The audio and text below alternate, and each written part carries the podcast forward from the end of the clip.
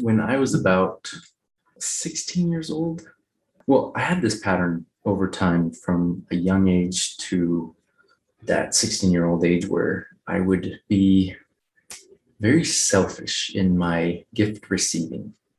And I don't know if you guys dealt with that, but I was really just like, I didn't know how to give gifts, but I really wanted to receive them. I really like Christmas time, birthday, but I didn't have anybody else on my mind during Christmas, birthdays, one of those uh, boys that didn't really think about that.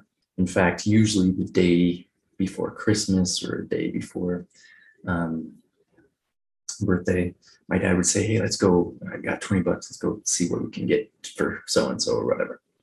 But my, I think it was my sophomore year, 16 years old, and it was Christmas time.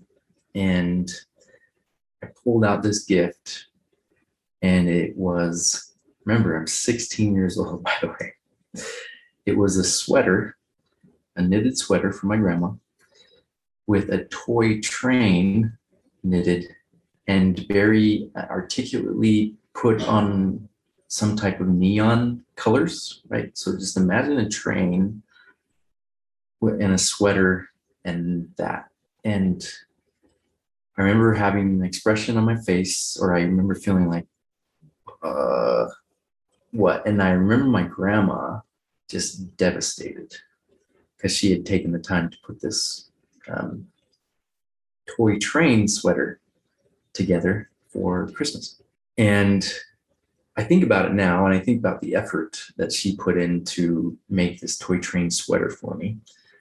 And I think about my response because I believe my grandma would do things for me back in the day. Well, back in the day, I believed that she'd do it just to see if I would be grateful. But when I think about it now, I think about no, she did it because she loved me. By the way, I never owned a train in my life. I never had any interest in trains, but she did it because she put in the time and she put in the effort because she loved me. The only response that would be amazing for her in that moment wouldn't be like a thank you or grateful or she just wanted maybe she wanted to see the expression on my face. Um, but of course, my distorted thoughts gave a really bad expression. Now I think about that in need fulfillment, right? My needs like weren't being met and I got mad or had an expression on my face that made the other person feel very less than and ugh, just felt horrible. The rest of that day was just not fun. My grandma was awesome, but she also she very much wore her um, her emotions on her sleeve and let everybody know it. And so I got to know that all day long that my face was grimacing. Now I contrast that with one time at Christmas where my my sister gave me this set of dinosaurs, and I love dinosaurs. We it would have been uh, the time where the movie Land Before Time was at its peak. I was probably eight nine years old, but I it's probably the only um, other than a basketball hoop that my dad gave me one year that was the only gift I really remembered other than the sweater. I remembered both of them. But I remember the dinosaurs, um, and I remember my expression. She remembered my expression. We still kind of talk about that now, and how it was a really cool, um, awesome experience. In fact, I don't know if I was giving gifts that year. My mom probably bought a bunch of stuff for people to, you know, for me to wrap up and give to people. But I remember feeling that like extreme amount of love for my for my wife or for my not my for my wife but my sister at the time because she really thought out her gift at that time so it's a really cool almost like a lower level celestial give and receive because she had no expectation her only gift or her only reception was my expression and the um, wonderful um, time she has because I still have those dinosaurs.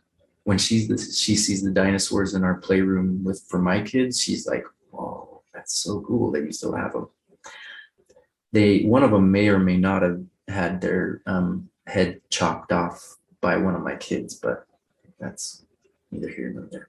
Now, over time, because of my inability to learn how to give, I was always always very hesitant to, to give anything. I was kind of a kind of a Scrooge for a lot of years. I just didn't know how to give. And I needed to figure out because when that time after Thanksgiving came, I was like stressed out because I'm like, ah, I, don't know what to give. I hate objects. I hate the marketization, the commercialization of Christmas. I hate it.